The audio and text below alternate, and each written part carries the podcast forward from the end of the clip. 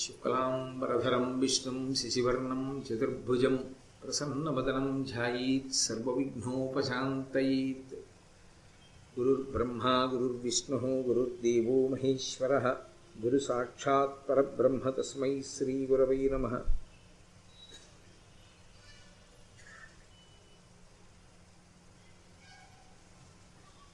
व्यासाय विष्णुरूपाय व्यासरूपाय विष्णवे नमो वै ब्रह्मनिधये वासिष्ठाय नमो नमः पूजन्तं राम रामीति मधुरं मधुराक्षरम् आरुह्य कविताशाखां वन्दे वाल्मीकिकोकिलम्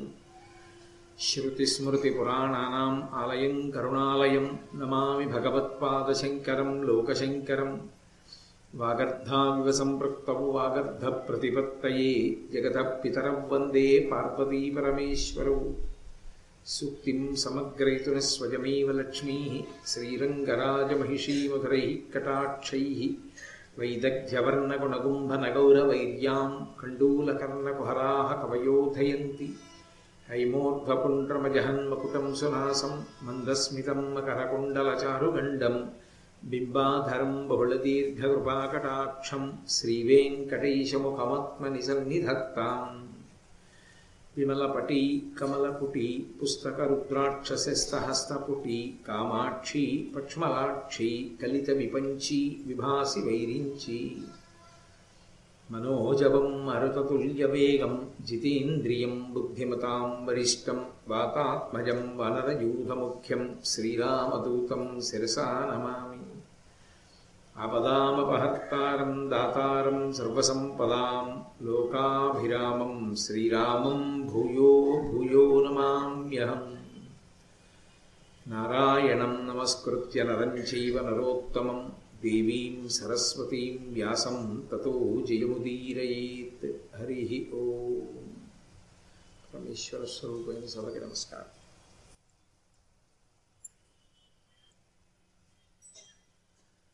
ధర్మరాజు గారు వోమస మహర్షి యొక్క మార్గదర్శకత్వంలో తీర్థయాత్ర చేస్తున్నారు ఆ తీర్థయాత్ర చేస్తూ ఆయన అనేకమైనటువంటి పుణ్యప్రదమైనటువంటి క్షేత్రములను చూస్తున్నారు ఈ క్షేత్రములకు ఈ పర్వతములకు ఈ నదులకు తీర్థములకు ఇంత శక్తి ఎక్కడి నుంచి వచ్చింది అని మొట్టమొదటే ధర్మరాజు గారు అడిగితే రోమశ మహర్షి నారద మహర్షి మాట్లాడుతూ చెప్పారు పరమధర్మాత్ములైనటువంటి వారు ఎవరు ధర్మాన్ని ఆశ్రయించారో అటువంటి వారందరూ కూడా ఈ ఈ ప్రదేశముల ఎందు చాలా కాలము వసించినటువంటి కారణం చేత వారి యొక్క సంపర్కము వలన ఈ క్షేత్రములు తీర్థములు ఇంత శక్తిని పొందాయి అని చెప్పారు ఆయన ధర్మరాజు గారు ఆ పర్వత ప్రాంతంలో ఒక శిఖరాన్ని చేరినప్పుడు నిన్న మహేంద్రగిరి పరశురాముడు ఆ అకృతవ్రణుడు శిష్యుడు పరశురాముడు చతుర్దశి తిథి నాడు వచ్చి దర్శనమివ్వడం ఈ విశేషాలు మీరు విన్నారు తర్వాత ప్రభాస తీర్థానికి వెళ్ళినటువంటి సందర్భం అక్కడ బలరామకృష్ణులు సాక్ష్యకి మొదలైన వారు కలవడం మీతో మనవి చేశాను అది దాటిన తరువాత ఇక్కడే శవన మహర్షి కొన్ని వేల సంవత్సరముల పాటు తపస్సు చేసినటువంటి స్థలము అని చెప్పాడు రోమ రోమశ మహర్షి కొన్ని వేల సంవత్సరములు తపస్సా నాకు ఆ విషయం చెప్పవలసింది అని అడిగారు అడిగితే చవన మహర్షి చెప్తున్నాడు వీరాసనం వేసుకుని తపస్సు చేస్తూ ఉండిపోయాడు చవనుడు వీరాసనము అంటే కుడికాలు కింద పెట్టి ఎడంకాలు పైకెత్తి కుడి మోకాలు మీదకి పెట్టుకుంటారు దక్షిణామూర్తి కూర్చుంటారు అలా కుడి పాదం స్పష్టంగా కనపడుతూ ఉంటుంది ఎడమ పాదం కుడి పాదం పక్కన ఉండదు ఎడమ పాదం కుడి మోకాలు మించి కిందకి వేలాడుతూ ఉంటుంది అలా కూర్చున్నటువంటి భంగిమని వీరాసనం వేసుకున్నారు అంటారు వీరాసనీ సుస్థితం అగ్రేవాచయతి ప్రభంజన సుఖే తత్వం మునిభ్యపరం వ్యాఖ్యాంతం భరతాదివి ప్రవృతం రామం భజేశ్యావలం అని రామచంద్ర ప్రభువు కూడా అలా కూర్చుని ఆ స్వామి హనుమని ముందుంచుకుని వేదాంత అంతటిని బోధ చేస్తుంటాడు ఆ వీరాసనం వేసుకుని కొన్ని వేల సంవత్సరములు తపస్సులో ఉండిపోయాడు చవనుడు శవన మహర్షి యొక్క తపస్సులో ఉన్నటువంటి గొప్పతనం ఏమిటంటే ఆయన కన్నులు మూసి తపస్సు చెయ్యలేదు ఆయన కనురెప్పలు అలా తెరిచి ఉన్నాయి కన్నులు తెరిచి తపస్సు చేయడం చాలా కష్టం శ్రీ విద్యా సంప్రదాయంలో ఒక లక్షణం ఉంది కన్నులు తెరిచి బాహ్య ప్రపంచం వంక చూస్తూ బాహ్య ప్రపంచంతో సంబంధం తెంపేసుకుని లోపల మాత్రం అమ్మవారి యొక్క అమ్మవారి యొక్క ఒక రూపాన్ని దర్శనం చేస్తూ ధ్యానం చేసేటటువంటి ప్రక్రియ ఉంటుంది అది చాలా చాలా క్లేశకరం ఎందుచేత అంటే ఆ స్థాయిని చేరుకోవడం ఎందుచేత కష్టము అంటే ఇంద్రియములన్నిటికీ కూడా నాయకత్వం వహించేటటువంటి ఇంద్రియం నేత్రం నయనం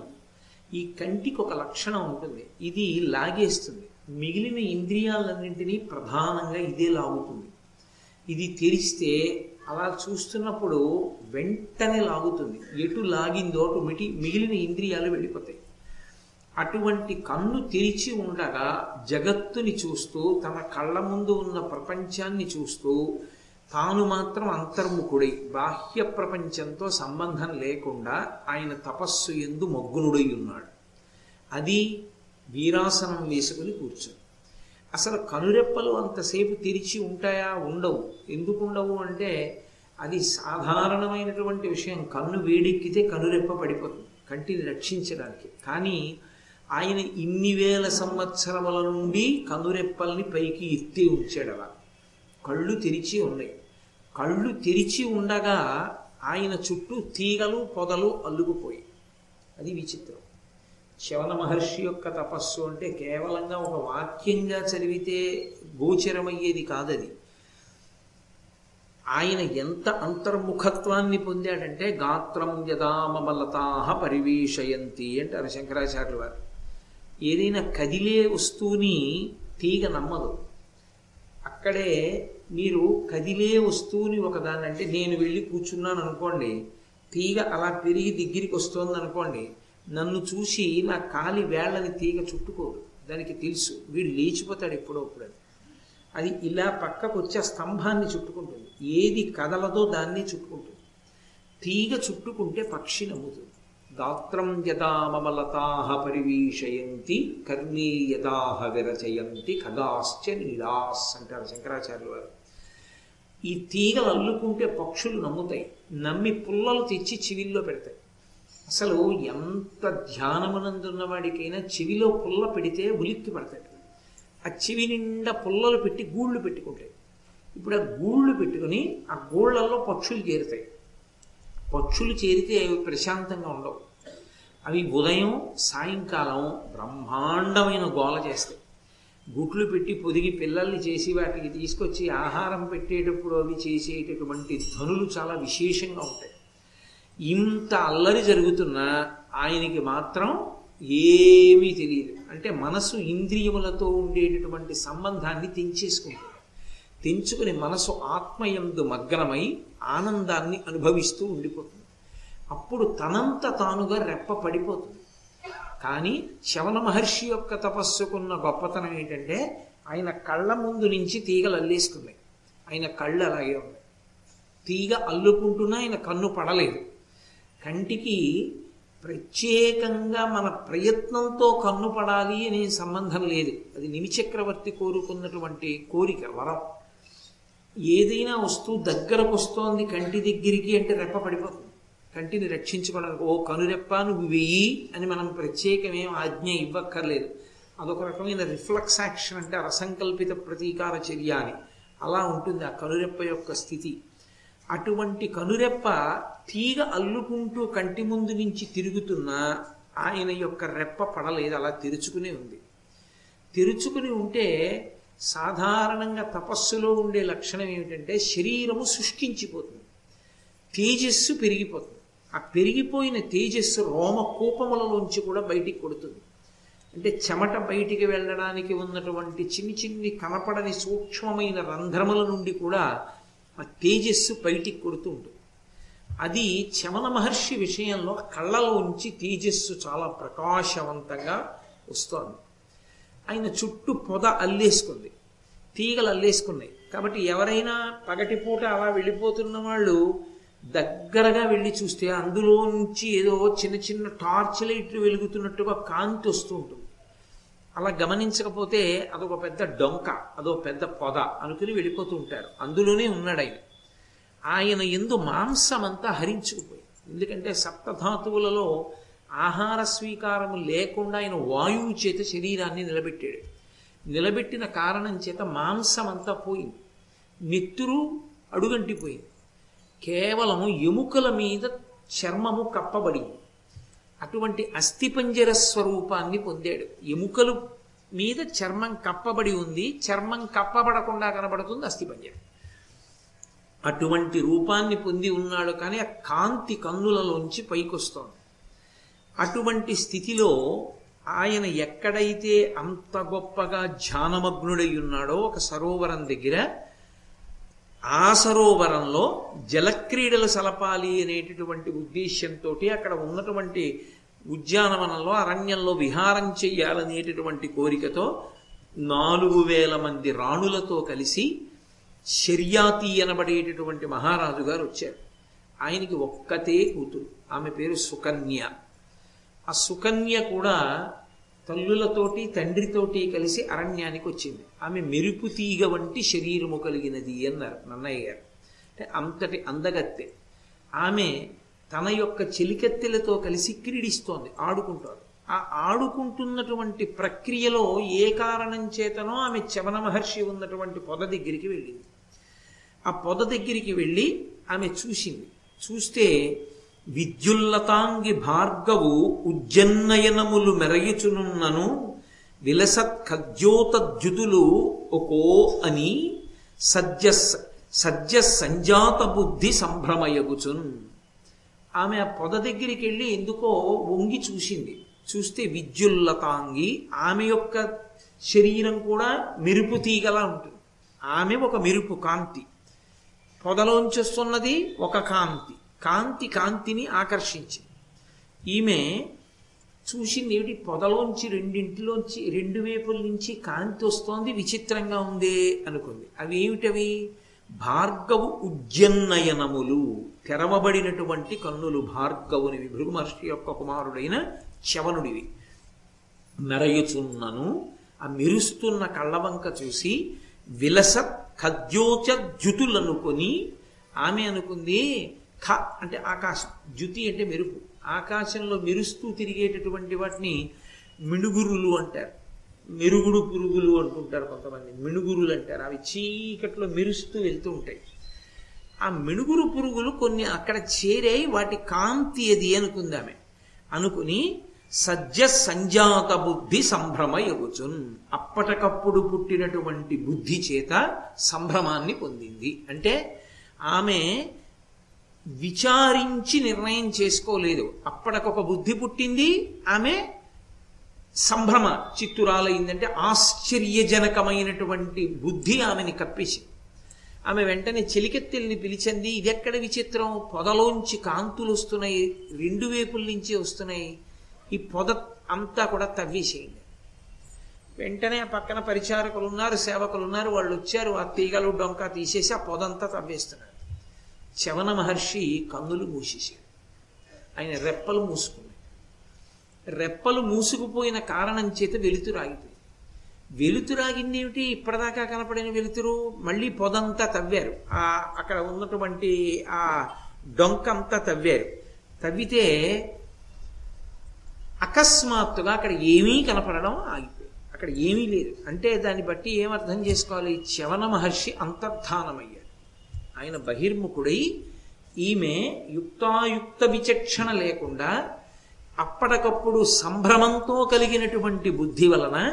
ఇంతకాలం నుంచి తన తపస్సు చేసుకుంటున్నటువంటి ఆవాసంలో తనని బహిర్ముఖుణ్ణి చేయడమే కాకుండా ఆమె ఆ పట్టినటువంటి పుట్టనంతటినీ కూడా తవ్వించేసింది ఆయన అందులోంచి అంతర్ధానమయ్యాడు ఏమీ కనపడలేదు ఆమె వెంటనే వెనక్కి వచ్చేసింది దేవుడు చాలా ఆశ్చర్యంగా ఉంది దేవుడి కాంతి కనపడింది కాంతి ఆగిపోయింది లోపల ఏమీ లేదు ఖాళీగా ఉంది ఎలా జరిగింది ఆమె బుద్ధికి అందలేదు వెళ్ళిపోయింది కానీ మహర్షి పట్ల అపచారం జరిగింది ఈ అపచారానికి ఫలితం ఉండాలి వెంటనే ఆయన షర్యాతి యొక్క సైన్యానికి అంతటికి షర్యాతికి షర్యాతి యొక్క భార్యలకి అందరికీ మూత్రపురీష బంధనం చేశాడు మూత్రపురీష బంధనము అంటే అధోముఖంగా వెళ్ళిపోవలసినటువంటి జీర్ణమైన శేష ఘన పదార్థము వెళ్ళవలసిన దాన్ని తీసుకున్నటువంటి నీటిలోని శేషము బయటికి వెళ్ళవలసినటువంటి మార్గాన్ని ఆయన నిర్బంధించాడు ఆపేశాడు మూత్రపురీషములు బయటికి వెళ్ళలేదు వెళ్ళకపోతే ప్రాణులన్నీ గిలగిల గిలగిల కొట్టుకుంటారు అక్కడికి వచ్చిన గుర్రాలతో కలిపి ఆయన శక్తి ఎటువంటిది తపస్సు చేత ఆయన ఏవైనా చెయ్యగలడు అది తపస్సు యొక్క గొప్పతనం ఇది చెప్తున్నాడు ధర్మరాజు గారికి రోమశ మహర్షి అంటే ఈ దేశానికి ఇంత గొప్ప పేరు రావడానికి కారణం ఏమిటంటే ఈ దేశం యొక్క వైభవం అంతా దేనిలో దాగి ఉంది అంటే మీరు ఈ ధర్మరాజు చేస్తున్న తీర్థయాత్రలో మీరు గమనించవలసింది ఒకటి యజ్ఞము రెండు తపస్సు ఈ రెండు ఎంత శక్తివంతములయ్యాయో ఈ రెండిటి చేత యుగాలు మారిపోతున్నా సరే కొన్ని వేల సంవత్సరములైపోతున్నా సరే అక్కడ ఉన్నటువంటి వాళ్ళ వలన ఆ ప్రాంతములు ఎంత శక్తివంతములయ్యాయో ధర్మరాజు గారు తెలుసుకుంటున్నాడు ఇప్పుడు ఆ తపశ్శక్తి చేత అన్ని ప్రాణులకు మూత్రపురీషములను బంధనం చేశాడు చవన మహర్షి ఎందుకు అకస్మాత్తుగా ఇలా సంభవించింది అందరూ గిలగిలగిలగిల తన్నుకుంటున్నారు వెంటనే మహారాజు విచారణ చేశాడు ఇక్కడికి మనం వచ్చాం ఏమైనా జరగరానిది జరిగిందా పొరపాటు జరిగిందా ఎక్కడైనా ఎవరైనా ఏమైనా చెయ్యకూడని పని ఏమైనా చేశారా ఎవరైనా మహాత్ముడికి అపచారం జరిగిందా ఆయన విచారణ చేశాడు అందరు అన్నారు మేమేమి చేయలేదు మేమేమి అపచారం చేయలేదు మేము ఎక్కడికి వెళ్ళలేదు అన్నారు ఒక్క సుకన్య మాత్రం వచ్చి ఆమె సత్యం పలికింది నాన్నగారు నాకు ఈ పొదలో ఏదో రెండు కాంతులు వస్తున్నట్లుగా కనపడింది ఆ కాంతులు తెలుసుకోవాలని నేను పొదనంతటినీ తవ్వించేశాను అలా తవ్వించిన తరువాత అకస్మాత్తుగా ఆ కాంతి అంతర్ధానం అయిపోయింది అంతర్ధానం అయిపోయి అందులో ఏం కనపడలేదు తిరిగి వచ్చేశాను బహుశా ఆ పొదని తవ్వడంలోనే ఏదో పొరపాటు జరిగిందేమో అని అనగారు అంది సరే రమ్మన్నాడు శర్యాతి తన మంత్రులతో కలిసి కుమార్తెతో కలిసి ఆ పొద దగ్గరికి వెళ్ళాడు వెళ్ళి అక్కడ చూస్తే చవన మహర్షి మళ్ళీ ఉన్నారు అంటే ఆయన ఇతపూర్వం అంతర్ధానమైన వాడు ఇప్పుడు సశరీరుడై వచ్చాడు ఎందుకని ఇంత బాధ అన్ని ప్రాణులకు కలుగుతున్నప్పుడు ప్రభువుగా శర్యాతి దానికి పరిష్కారం వెతుకుతాడు దానికి పరిష్కారం వెతికినప్పుడు తన పట్ల చేసిన అపచారమే దానికి కారణము అని తెలిసినప్పుడు తనని క్షమార్పణ అడగడానికి వస్తాడు తనని క్షమార్పణ అడగడానికి వచ్చినప్పుడు తాను ఉన్నటువంటి స్థానాన్ని తవ్వేసిన తవ్వడానికి కారణమైన వ్యక్తి ఎవరో ఆమెనే భార్యగా గ్రహించాలని చవన మహర్షి నిర్ణయం చేసుకున్నాడు అందుకని శర్యాతి వచ్చి అడిగాడు మహానుభావ నా వల్ల ఏదో దోషం జరిగింది ఈ దోషం జరిగినప్పుడు మీరు ఇక్కడ ఉన్నటువంటి ప్రాణులకు మూత్రపురీష బంధనం చేశారు అందరూ బాధపడుతున్నారు నేను మహారాజుని వారి యోగక్షేమములు చూడవలసిన వాణ్ణి ఏ తప్పు జరిగిందో తప్పుకి నన్ను క్షమించి మీరు ప్రాణులను రక్ష చెయ్యండి అన్నాడు ఆయన అన్నాడు నీ కుమార్తె కారణంగానే ఈ భంగపాటు జరిగింది కాబట్టి నీ కుమార్తెని నాకు ఇచ్చి వివాహం చేయవలసింది అన్నాడు ఇక్కడ మీరు ఒక్క విషయాన్ని కొంచెం జాగ్రత్తగా ఆలోచించారు చవన మహర్షి యొక్క భౌతిక ఆకారం ఎలా ఉందని నేను చెప్పాను మీతో కేవలం ఎముకల మీద చర్మం మాత్రమే కప్పబడినట్లుగా ఉంది పైగా కొన్ని వేల సంవత్సరములు తపస్సు చేసినటువంటి వాడు అంటే ఆయన ఆయుర్దాయం ఎంత పెద్దదైపోయి ఉంటుంది ఎంత వృద్ధుడైపోయినటువంటి వాడు అయి ఉంటాడు కాలమునందు శరీరాలు సృష్టించిపోవడం సాధారణం కాదు ఏమి చాలా మనందరం కూడా ఎంతో ఆనందించవలసిన విషయం నిన్న ఋష్యశృంగుడి గురించి చెప్పి మళ్ళీ ఇవాళ వేదిక మీదకి వచ్చేటప్పటికే వర్షం పడ్డ నిన్ననే నేను చెప్పా ఋష్యశృంగుడి గురించి చెప్పుకుంటే ఋష్యశృంగుడు ఉన్న చోట వాన పడుతుంది ఇప్పటికీ శృంగేరి గొప్పతనం అదే నిన్న ఋష్యశృంగుడి గురించి పూర్తి చేసి ఇరవై నాలుగు గంటలు తిరగకుండా వేదిక మీదకి వచ్చేటప్పటికి మహాభారతం జరుగుతున్న చోట జల్లు పడింది అంటే మహాభారతానికి దేవతలు ఎంత ప్రీతి చెందారు అనడానికి ఇదే కారణం మహాపురుషులైనటువంటి వారు అందుకే వాటికి అంత విలువ ఇచ్చారు అంటే అదే కారణం కాబట్టి నేను అలా తడవలేకపోతున్నాను అని బాధపడుతున్నాను యథార్థానికి కాబట్టి అది ఇప్పుడు చవన మహర్షి ఆయనకి తెలీదా ఇన్ని వేల సంవత్సరముల వయస్సున్నవాణ్ణి ఇంత తపస్సు చేశాను శరీరమా సృష్టించిపోయింది ఆమె మెరుపు తీగలా ఉంది నిండు యవ్వనంలో ఉంది ఆమెని నేను వివాహం చేసుకోవడానికి ఇది ఆమెకి శిక్షయా లేక నేనిస్తున్న బహుమానమా మహారాజుకి ఆలోచించుకోవడానికి సమయం లేదు ఎందుకని మూత్రపురుష బంధనం అయిపోయింది ఏదో ఒకటి తొందరగా నిర్ణయం చేయాలి మహారాజుని ఒత్తిడికి గురి చేయట్లా ఎంత తపస్సు చేస్తే మాత్రం చవనుడు చేస్తున్నది దోషం కాదా చవనుడు నీ కుమార్తెనిచ్చి నాకు వివాహం చెయ్యమని అడిగితే చవనుడు మహర్షి అని ఆయన వృత్తాంతం మహాభారతంలో మనం చెప్పుకోవాలని ఆయనకి మనం నమస్కారం చెయ్యొచ్చని ఎలా అనుకోవడం మరి అలా ఎందుకు జరిగింది పురాణంలో అది మనం ఇంత గొప్పగా మహాభారతాంతర్గతంగా దేవాలయ ప్రాంగణంలో చెప్పుకుని మురిసిపోయి పొగడవలసినంత మహాపురుషుడిగా చవనుడు మనకి దర్శనమిస్తాడు అప్పుడు ఈ కోరిక కోరితే ఆమె కూడా ఒక ప్రాణి యవ్వనంలో ఉంది శారీరకమైన కోరికలు ఆమెకే ఉంటాయి మహావృద్ధుడైన వాడితో సంసారానికి వెళితే ఆమె జీవితం ఏమవ్వాలి మరి అటువంటి వాడు వివాహం ఎందుకో తెలియనివాడా వివాహము సంతతి కొరకు ధర్మ ప్రజాపత్యర్థం ఆయన పరమవృద్ధుడు ఆమె నిండు యవ్వనంలో ఉన్నది ఆమె ఆయనకి ఎందుకు భార్య కేవలం శుశ్రూష చేసి కందమూలాలు అయితే ఆవిడ అక్కర్లేదు మరి ఆవిడ్ని భార్యగా స్వీకరిస్తున్నాడు అంటే